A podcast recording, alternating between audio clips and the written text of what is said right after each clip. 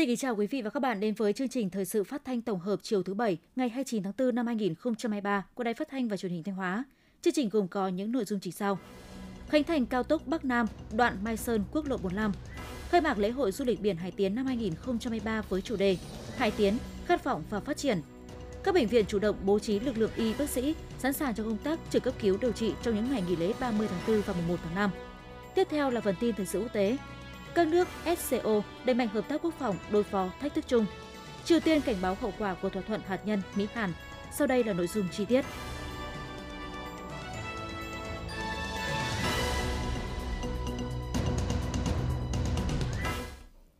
Thưa quý vị và các bạn, sáng nay ngày 29 tháng 4, Bộ Giao thông Vận tải chủ trì phối hợp với tỉnh Thanh Hóa và tỉnh Ninh Bình tổ chức khánh thành và thông xe hai dự án thành phần cao tốc Bắc Nam phía đông đoạn Mai Sơn quốc lộ 45 tỉnh Thanh Hóa và Phan Thiết Dầu Dây tỉnh Bình Thuận. Lễ khánh thành diễn ra dưới hình thức trực tuyến tại hai điểm cầu Thanh Hóa và Bình Thuận. Thủ tướng Chính phủ Phạm Minh Chính dự và phát biểu tại điểm cầu tỉnh Bình Thuận. Tại Thanh Hóa, lễ khánh thành được tổ chức tại hầm Thông Thi thuộc xã Hà Lĩnh, huyện Hà Trung. Dự tại điểm cầu tỉnh Thanh Hóa có Phó Thủ tướng Chính phủ Trần Hồng Hà, đại diện các bộ ngành trung ương và lãnh đạo hai tỉnh Ninh Bình và Nghệ An. Về phía tỉnh Thanh Hóa có các đồng chí Đỗ Trọng Hưng, Ủy viên Trung Đảng, Bí thư tỉnh ủy, Chủ tịch Hội đồng dân tỉnh, Đỗ Minh Tuấn, Phó Bí thư tỉnh ủy, Chủ tịch Ủy ban dân tỉnh, các đồng chí Ủy viên Ban Thường vụ tỉnh ủy, Phó Chủ tịch Ủy ban dân tỉnh, các đồng chí nguyên lãnh đạo tỉnh qua các thời kỳ, lãnh đạo các sở ngành cấp tỉnh, các đơn vị tư vấn thiết kế, tư vấn giám sát, nhà thầu và nhân dân địa phương, phóng viên Hữu Đại đưa tin. Dự án thành phần cao tốc Bắc Nam đoạn Mai Sơn quốc lộ 45 có tổng vốn đầu tư hơn 12.000 tỷ đồng, tổng chiều dài tuyến hơn 63 km, đi qua địa phận hai tỉnh Ninh Bình và Thanh Hóa. Quy mô giai đoạn 1 của dự án xây dựng 4 làn xe, vận tốc thiết kế 80 km/h. Dự án được khởi công tháng 9 năm 2020 trong giai đoạn phải đối mặt với nhiều khó khăn thách thức do dịch bệnh COVID-19, biến động tăng liên tục của giá nguyên liệu, nhiên liệu, vật liệu xây dựng. Trong bối cảnh đó, với sự chỉ đạo sâu sát quyết liệt của chính phủ, Thủ tướng Chính phủ, Bộ Giao thông Vận tải xác định việc sớm hoàn thành các dự án thành phần cao tốc là nhiệm vụ trọng tâm trong lãnh đạo chỉ đạo. Bộ đã tập trung giả soát, nhận định những khó khăn vướng mắc chung liên quan đến thẩm quyền, đồng thời phối hợp với các bộ ngành và các địa phương nơi dự án đi qua để tập trung giải quyết và tháo gỡ các vướng mắc cho các dự án. Ngày 10 tháng 9 năm 2022, với mục tiêu phải vượt qua mọi khó khăn để tăng tốc về đích, Bộ Giao thông Vận tải đã phát động phong trào thi đua 120 ngày đêm thông xe kỹ thuật với mục tiêu đảm bảo các dự án Mai Sơn quốc lộ 45 và Phan Thiết Dầu Dây đưa vào khai thác sử dụng vào dịp 30 tháng 4 năm 2023.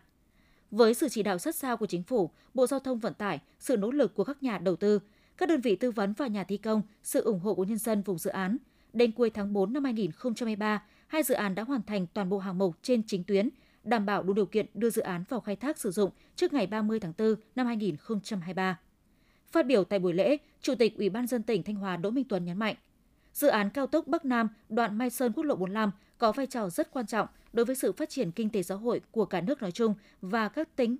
và các tỉnh có tuyến đường đi qua nói riêng. Tuyến đường đi vào vận hành sẽ rút ngắn thời gian từ Thanh Hóa đi Ninh Bình đến Hà Nội và các tỉnh phía Bắc, kết nối tỉnh Thanh Hóa với các trung tâm kinh tế chính trị xã hội trên cả nước, góp phần quan trọng trong việc thúc đẩy phát triển kinh tế xã hội, đảm bảo an ninh quốc phòng của địa phương, tạo điều kiện thuận lợi cho việc giao lưu hàng hóa, thúc đẩy phát triển du lịch, tạo điều kiện thu hút các nhà đầu tư.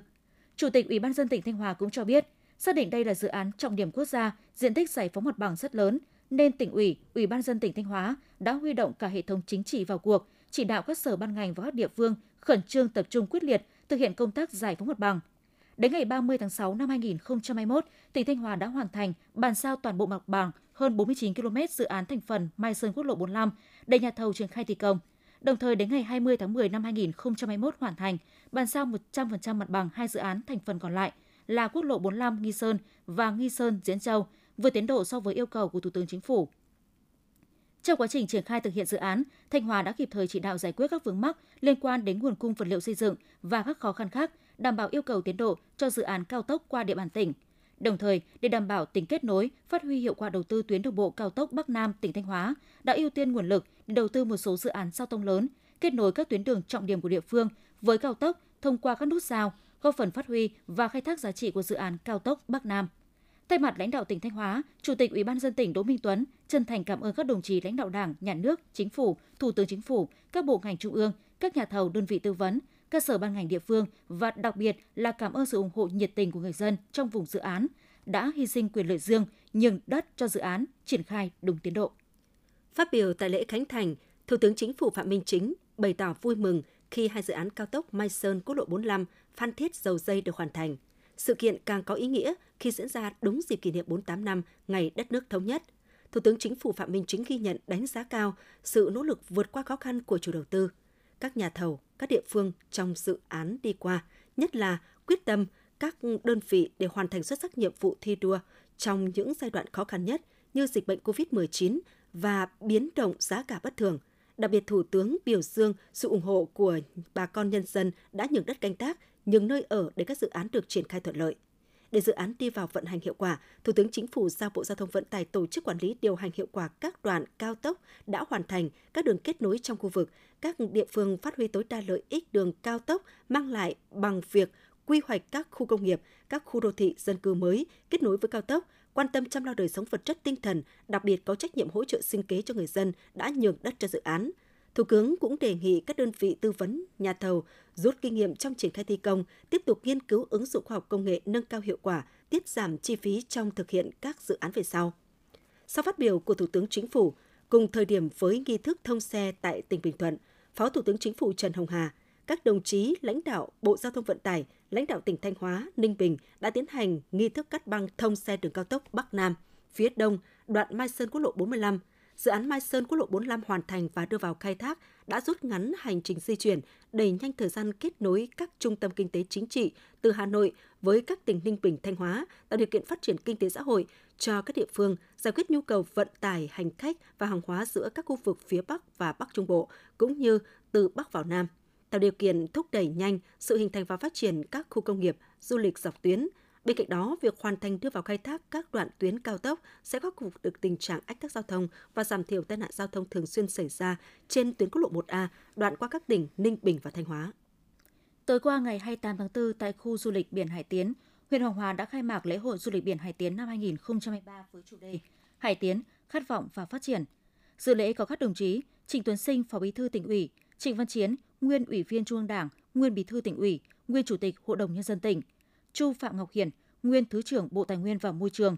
các đồng chí trong Ban Thường vụ tỉnh ủy, Lê Tiến Lam, Phó Chủ tịch Thường trực Hội đồng nhân dân tỉnh, Nguyễn Văn Thi, Phó Chủ tịch Thường trực Ủy ban dân tỉnh, Lê Đức Giang, Phó Chủ tịch Ủy ban dân tỉnh, các đồng chí nguyên lãnh đạo tỉnh, đại diện lãnh đạo các sở, ban ngành cấp tỉnh, các huyện, thị xã thành phố trong tỉnh cùng đông đảo nhân dân và du khách, phản ánh của phóng viên Cẩm Tú.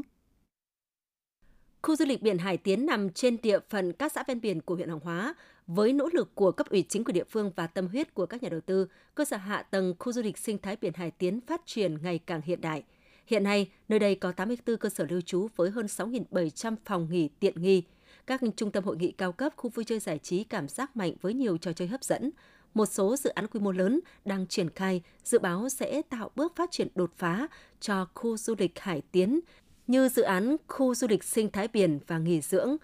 Flamingo Linh Trường. Năm 2022, du lịch biển Hải Tiến đã đón trên 1,5 triệu lượt du khách đến tham quan nghỉ dưỡng, tắm biển. Sau hơn 10 năm đi vào hoạt động, từ một vùng biển hoang sơ, Hải Tiến giờ đây đã vươn tầm vóc mới, trở thành vùng biển năng động của xứ Thanh, một điểm du lịch biển hấp dẫn của khu vực Bắc Trung Bộ.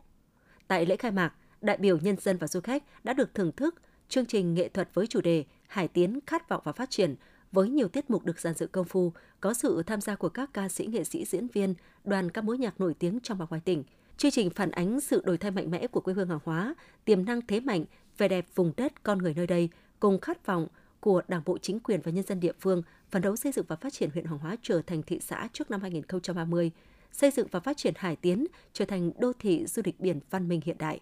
Cũng tại lễ khai mạc, câu lạc bộ dù lượn Hà Nội đã trình diễn bộ môn dù lượn phục vụ du khách – Kết thúc đêm khai mạc, nhân dân và du khách đã được thưởng thức màn bắn pháo hoa rực rỡ sắc màu, hứa hẹn mở ra một giai đoạn phát triển năng động của du lịch biển Hải Tiến trong thời gian tới. Tối qua ngày 28 tháng 4 tại xã Hòa Quỳ, Ủy ban nhân dân huyện Như Xuân đã long trọng tổ chức khai trương du lịch sinh thái Thác Đồng Quan năm 2023. Dự buổi lễ có các đồng chí Phạm Thị Thanh Thủy, Ủy viên Ban Thường vụ, Trưởng ban dân vận tỉnh ủy, Chủ tịch Ủy ban Mặt trận Tổ quốc tỉnh, lãnh đạo các sở, ban ngành cấp tỉnh cùng đông đảo nhân dân du khách trong và ngoài huyện Tin của phóng viên Vân Anh Thúy Lượng. Khu du lịch sinh thái Thác Đồng Quan thuộc thôn Đồng Tâm, xã Hóa Quỳ, huyện Như Xuân, Thác bắt nguồn từ đỉnh núi Pù Mùn, cao hơn 1.000 mét so với mực nước biển, được hình thành từ hàng trăm khe suối nhỏ, tạo nên dòng thác vô cùng đẹp đẽ và kỳ thú. Ngoài giá trị là một khu bảo tồn sinh thái với vẻ đẹp thiên nhiên thơ mộng, Thác Đồng Quan còn chứa đựng nhiều giá trị văn hóa lịch sử của các dân tộc, người quần cư ở đây. Ngày 15 tháng 1 năm 2016, Ủy ban nhân dân tỉnh Thanh Hóa đã ban hành quyết định số 180 công nhận Thác Đồng Quan là di tích danh lam thắng cảnh cấp tỉnh với sự quan tâm chỉ đạo của cấp ủy chính quyền từ huyện đến cơ sở, sự chung tay, góp sức của các ngành đoàn thể, các cơ quan đơn vị doanh nghiệp và nhân dân các dân tộc trong huyện, điểm du lịch sinh thái Thác Đồng Quan đã và đang từng bước được hoàn thiện về hạ tầng giao thông, cơ sở vật chất, dịch vụ, hướng tới xây dựng Thác Đồng Quan trở thành điểm du lịch sinh thái nghỉ dưỡng hấp dẫn du khách. Nhân dịp này, thay mặt tỉnh ủy, Hội đồng nhân dân, Ủy ban nhân dân, Ủy ban mặt trận Tổ quốc tỉnh, đồng chí Phạm Thị Thanh Thủy, Ủy viên Ban Thường vụ, trưởng Ban dân vận tỉnh ủy, Chủ tịch Ủy ban mặt trận Tổ quốc tỉnh và đồng chí Đỗ Quốc Cảnh, tỉnh ủy viên, tránh văn phòng tỉnh ủy đã trao lãng hoa chúc mừng huyện Như Xuân.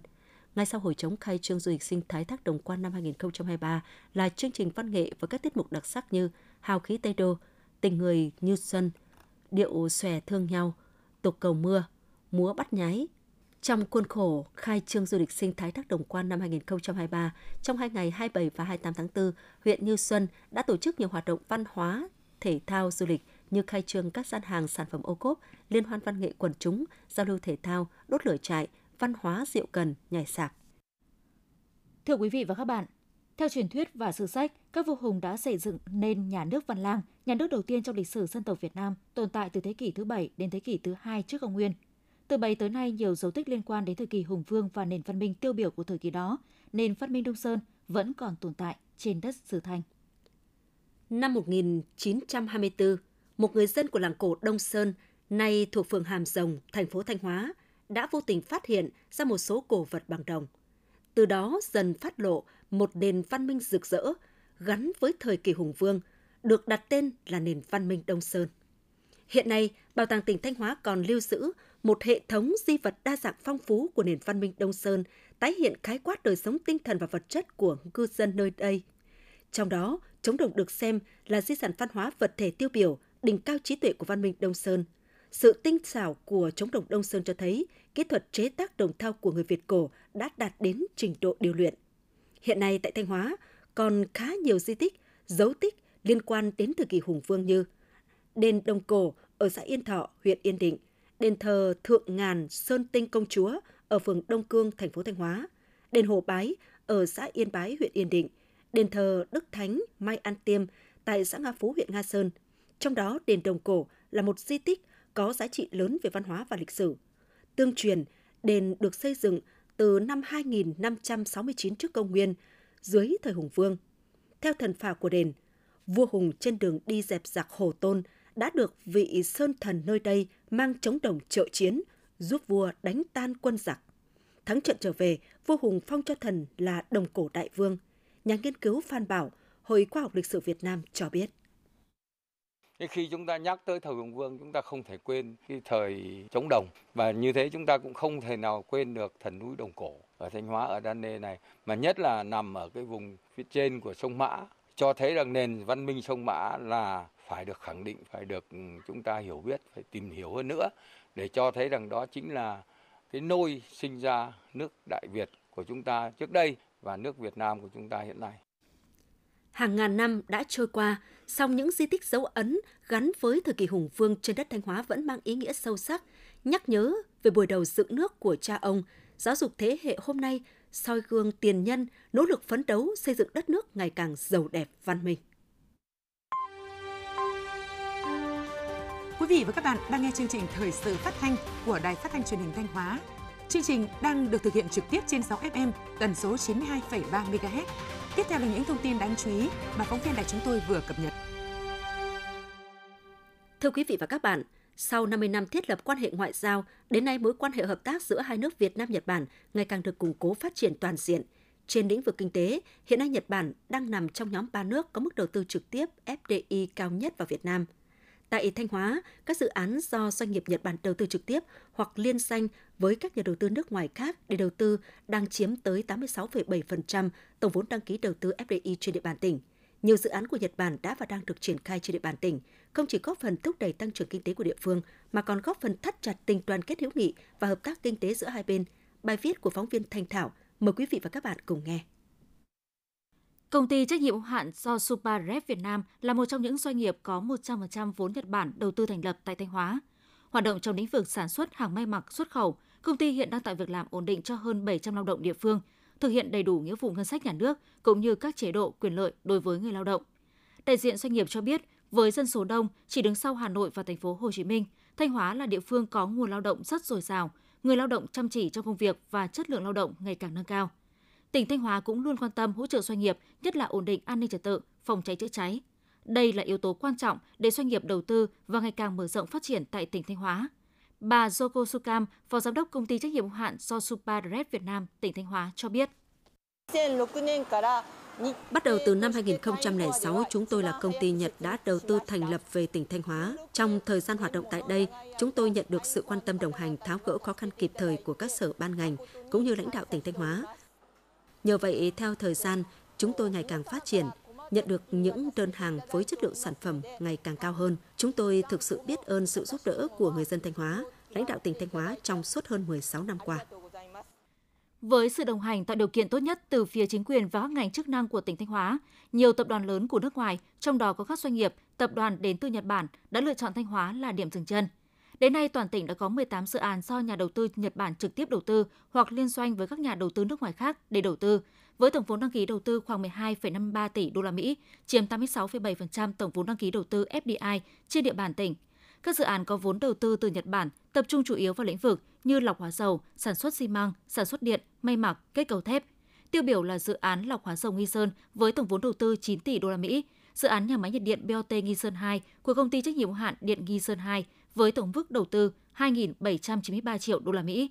Nhiều dự án của các nhà đầu tư Nhật Bản có quy mô lớn đã và đang được triển khai thành công, góp phần mang lại hiệu quả tích cực đối với sự phát triển về kinh tế xã hội của tỉnh. Ông Jubok Lee, giám đốc nhà máy nhiệt điện Nghi Sơn 2, tỉnh Thanh Hóa khẳng định. Dự án của chúng tôi có được thành công như ngày hôm nay là do có đóng góp rất lớn của tỉnh Thanh Hóa, đặc biệt là đã tạo mọi điều kiện hỗ trợ bất chấp dịch bệnh COVID-19 diễn biến phức tạp, đảm bảo để nhà máy vận hành đúng kế hoạch. Dự án của chúng tôi hoạt động trong vòng 25 năm trước khi chuyển giao cho chính phủ Việt Nam tiếp tục vận hành và trong thời gian đó, chúng tôi sẽ đóng góp nhiều cho Thanh Hóa. Ngoài đóng góp cho ngân sách, chúng tôi sẽ tiếp tục có nhiều đóng góp cho các hoạt động xã hội ở địa phương. Xác định hợp tác kinh tế là trụ cột chính trong tổng thể quan hệ song phương giữa Thanh Hóa và Nhật Bản. Hiện nay, tỉnh Thanh Hóa đã thành lập bộ phận hỗ trợ Nhật Bản tại Thanh Hóa, kiện toàn bộ máy Hội hữu nghị Việt Nam Nhật Bản tỉnh Thanh Hóa, nhằm tăng cường các hoạt động xúc tiến đầu tư, hỗ trợ doanh nghiệp, nhà đầu tư từ Nhật Bản tìm hiểu cơ hội và phát triển các dự án đầu tư, kinh doanh tại địa phương. Đồng thời mong muốn xây dựng mối quan hệ hợp tác với các địa phương, các doanh nghiệp của Nhật Bản ngày càng đi vào chiều sâu, toàn diện và hiệu quả hơn nữa. Hiện nay, Tổ chức Tài chính vi mô tỉnh thương chi nhánh Thanh Hóa đang hoạt động trên địa bàn 7 huyện thị xã thành phố với 667 cụm, hơn 26.000 thành viên. Từ đầu năm 2023 đến nay, Tổ chức Tài chính vi mô tỉnh thương đã phát vốn được hơn 257 tỷ đồng, đạt 120% kế hoạch, dư nợ hơn 426 tỷ đồng. Dự kiến dư tiết kiệm hơn 177 tỷ đồng.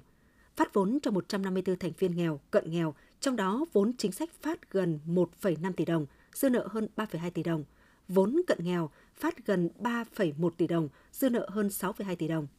Trong những năm qua, Tổ chức Tài chính Vi mô tỉnh thương với sứ mệnh cải thiện chất lượng cuộc sống của các cá nhân hộ gia đình có thu nhập thấp, đặc biệt ưu tiên phụ nữ nghèo, yếu thế thông qua các dịch vụ tài chính và phi tài chính, tạo cơ hội cho phụ nữ tham gia vào các hoạt động phát triển kinh tế xã hội, từ đó giúp cho những phụ nữ yếu thế trở nên mạnh mẽ, có niềm tin hơn vào cuộc sống và quan trọng hơn là làm thay đổi chính cuộc đời họ.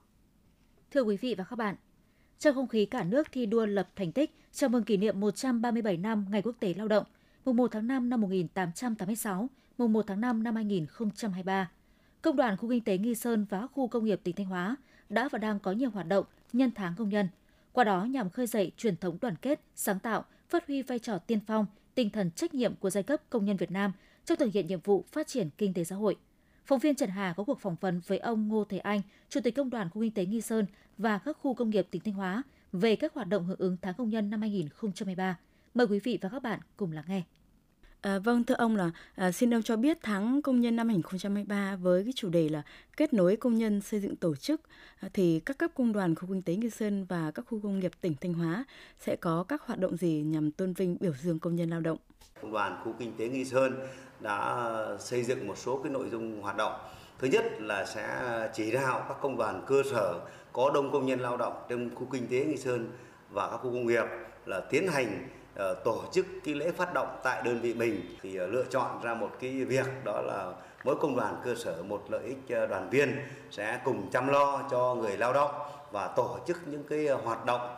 văn hóa, văn nghệ, thể dục, thể thao rồi hội thi, hội diễn tạo cái tính lan tỏa trong công nhân hướng về cái tháng công nhân với tháng an toàn lao động, thăm hỏi những công nhân lao động có hoàn cảnh khó khăn. Rồi các công đoàn cơ sở phối hợp với lãnh đạo doanh nghiệp thì đều có tặng quà cho công nhân lao động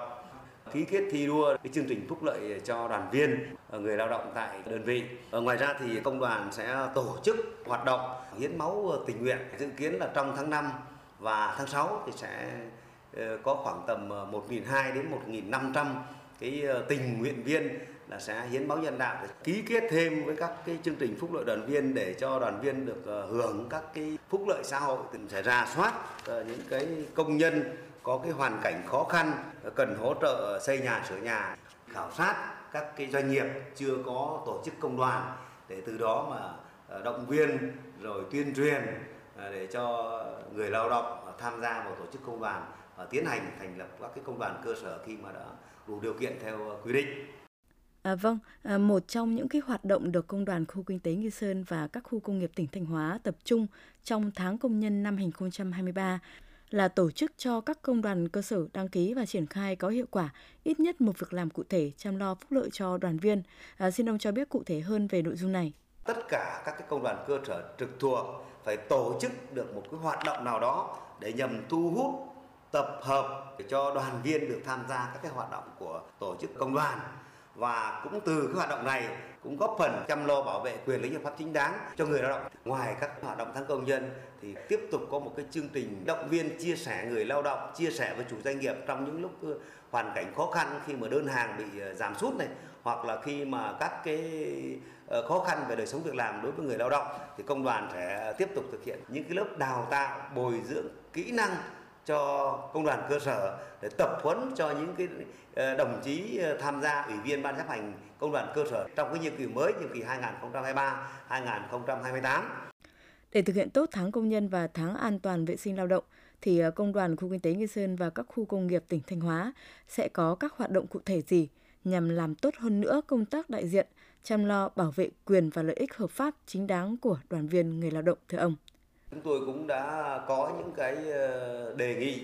với ờ, lãnh đạo ban quản lý khu kinh Nghi Sơn, đề nghị với công đoàn cấp trên thì sẽ trực tiếp là tham gia giám sát việc ờ, các doanh nghiệp thực hiện chế độ chính sách quy định đối với người lao động để từ đó có những cái mà doanh nghiệp thực hiện chưa kịp thời, thực hiện chưa chuẩn, chúng tôi cũng có những cái nhắc nhở và có những cái kiểm tra để đề nghị người ta thực hiện tốt hơn. Ở bên cạnh đó thì phát huy cái tính dân chủ tại cơ sở theo nghị định 145 của Bộ Lao động là có nhiều cái cuộc đối thoại giữa lãnh đạo doanh nghiệp với người lao động thông qua tổ chức công đoàn để kịp thời nắm bắt cái tâm tư nguyện vọng của người lao động và những cái kiến nghị đề xuất của người lao động để mà giải quyết, đề xuất kiến nghị đó một cách hiệu quả nhất ngay tại đơn vị. Sẽ tổ chức một cái ờ, hội thi ờ, tay nghề để nâng cao được cái ý thức trách nhiệm và cái kỹ năng nghề nghiệp có những cái phần thưởng hỗ trợ cho người lao động để người lao động làm tốt hơn ờ, tiếp tục tham khảo đánh giá để xây dựng tốt cái chương trình phát triển đoàn viên xây dựng tổ chức công đoàn trong năm 2023 này. Vâng, xin cảm ơn ông. Sau hơn 4 năm triển khai thực hiện chương trình ô cốp, huyện Nga Sơn có 28 sản phẩm ô cốp cấp tỉnh được xếp hạng từ 3 sao trở lên, trong đó có 19 sản phẩm đạt 3 sao và 9 sản phẩm đạt 4 sao. Đặc biệt, huyện đang trình Trung ương công nhận 3 sản phẩm xếp hạng 5 sao.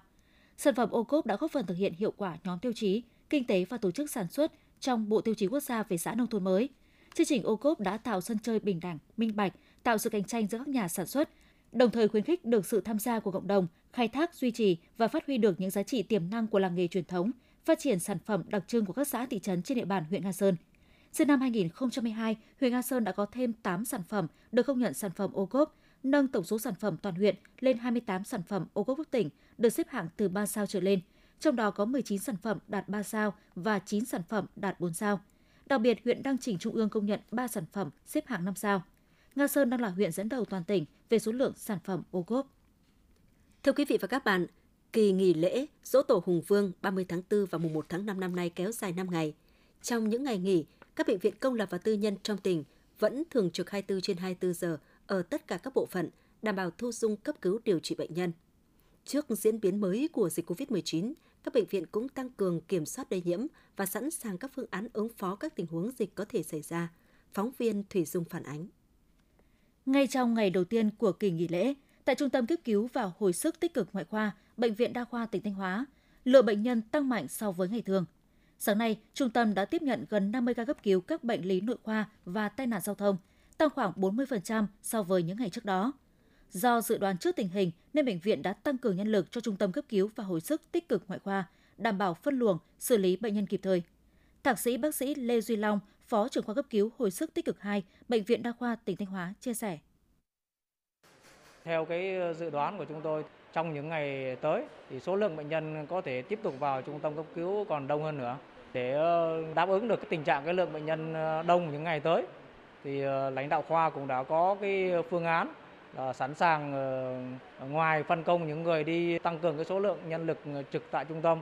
cũng đã sẵn sàng những người ở nhà sẵn sàng lên để hỗ trợ khi mà được điều động bất cứ lúc nào. Bác sĩ chuyên khoa 2 Dương Thị Thanh, Phó Giám đốc Bệnh viện Đa khoa tỉnh Thanh Hóa cho biết. Lãnh đạo bệnh viện cũng đã lên kế hoạch đảm bảo các cái trang thiết bị, vật tư y tế cũng như là thuốc, hóa chất, sinh phẩm và các cái lượng máu để ờ, sẵn sàng cấp cứu điều trị cho bệnh nhân trong đợt nghỉ lễ. Các cái đơn vị trọng điểm như là trung tâm cấp cứu, rồi ờ, khoa chấn thương, chỉnh hình như là khoa phẫu thuật thần kinh lồng ngực và một số khoa à, như là khoa thần kinh đột quỵ hay là khoa tiêu hóa, khoa tim mạch thì à, số lượng bệnh nhân à, thường tăng cao trong các cái đợt nghỉ lễ. Chính vì vậy mà bệnh viện cũng đã có những cái danh sách trực trực chính trực phụ Mặc dù Sở Y tế tỉnh Thanh Hóa chỉ yêu cầu bắt buộc về đảm bảo cấp cứu, điều trị bệnh nhân nội trú trong dịp nghỉ lễ, nhưng nhiều bệnh viện vẫn duy trì hoạt động khám bệnh thông thường nhằm giảm áp lực sau kỳ nghỉ lễ. Năm nay, ngay trước kỳ nghỉ lễ, dịch COVID-19 có diễn biến mới, gia tăng nhanh số ca mắc. Do đó, các bệnh viện trong tỉnh đã tăng cường công tác kiểm soát lây nhiễm và đảm bảo thu dung, cách ly điều trị bệnh nhân COVID-19. Bác sĩ chuyên khoa 1 Đỗ Anh Kiều, trường khoa hồi sức tích cực, Bệnh viện Đa khoa khu vực Nghi Sơn nói bệnh viện cũng đã kiện toàn lại ban chỉ đạo phòng chống dịch, chỉ đạo các khoa phòng liên quan thực hiện công tác phòng chống dịch COVID theo đúng hướng dẫn của Bộ Y tế và Sở Y tế. Và hiện tại bệnh viện cũng đã có một khu cho bệnh nhân COVID riêng đang điều trị 14 bệnh nhân, điều trị chủ yếu là các bệnh nền, còn tình hình sức khỏe của bệnh nhân nhiễm COVID thì cơ bản là ổn định, không có bệnh nhân nào phải sử dụng ờ, đến thở oxy. Thạc sĩ bác sĩ Trần Thế Hệ, Phó Giám đốc Bệnh viện Đa khoa Quốc tế Hợp lực, tỉnh Thanh Hóa cho biết. Trong năm ngày nghỉ lễ, Bệnh viện Đa khoa Quốc tế Hợp lực ngoài cái công tác tổ chức cấp cứu, điều trị thì vẫn tổ chức khám bệnh thông thường. Trong buổi sáng ngày hôm nay, đến bây giờ thì chúng tôi đã tổ chức cấp cứu hơn 10 trường hợp cấp cứu vào viện và khám bệnh cho hơn 140 bệnh nhân vào điều trị và khám. Ngoài việc đảm bảo trực 24 trên 24 giờ, đầy đủ theo 4 cấp, trực lãnh đạo, trực chuyên môn, trực hành chính hậu cần và trực bảo vệ tự vệ. Các bệnh cũng đã kiện toàn các đội cấp cứu lưu động và phân công lực lượng trực ngoài viện, sẵn sàng ứng phó với các tình huống khẩn cấp như tai nạn giao thông, ngộ độc thực phẩm hàng loạt, các tình huống thiên tai, dịch bệnh. Để thích ứng với cuộc cách mạng công nghiệp lần thứ tư đang diễn ra mạnh mẽ, ngành y tế Thanh Hóa đã đẩy mạnh đầu tư trang thiết bị y tế, ứng dụng công nghệ để bứt phá với hàng loạt các kỹ thuật cao chuyên sâu trong khám chữa bệnh được thực hiện thành công. Trong năm 2022, các bệnh viện từ tuyến huyện đến tuyến tỉnh đã đạt và vượt chỉ tiêu, mỗi bệnh viện triển khai từ 3 đến 5 dịch vụ kỹ thuật mới. Đến nay tại Thanh Hóa đã có từ 30 đến 40% kỹ thuật thuộc tuyến tỉnh được thực hiện tại tuyến huyện và khoảng 30% kỹ thuật tuyến trung ương được thực hiện tại tuyến tỉnh. Khối y tế tư nhân cũng ghi dấu ấn với việc hàng loạt các kỹ thuật cao chuyên sâu được đưa vào áp dụng. Cùng với đó, chất lượng khám chữa bệnh tại các bệnh viện tư nhân ngày càng được nâng cao theo hướng đa khoa rộng, chuyên khoa sâu và hội nhập khu vực. Cùng với sự phát triển mạnh mẽ các dịch vụ y tế kỹ thuật cao chuyên sâu tại các bệnh viện, tỉnh Thanh Hóa cũng hết sức quan tâm củng cố mạng lưới y tế cơ sở. Thanh Hóa được đánh giá là một trong những tỉnh có mạng lưới y tế hoàn chỉnh và quy mô lớn nhất cả nước với 51 bệnh viện, 559 trạm y tế và hơn 1.400 phòng khám tư nhân, góp phần quan trọng giảm tải cho tuyến trên, đồng thời tạo điều kiện thuận lợi cho người dân thụ hưởng dịch vụ chất lượng cao ngay tại tuyến tỉnh. Quý vị và các bạn vừa theo dõi chương trình thời sự của Đài Phát thanh và Truyền hình Thanh Hóa. Xin kính chào và hẹn gặp lại.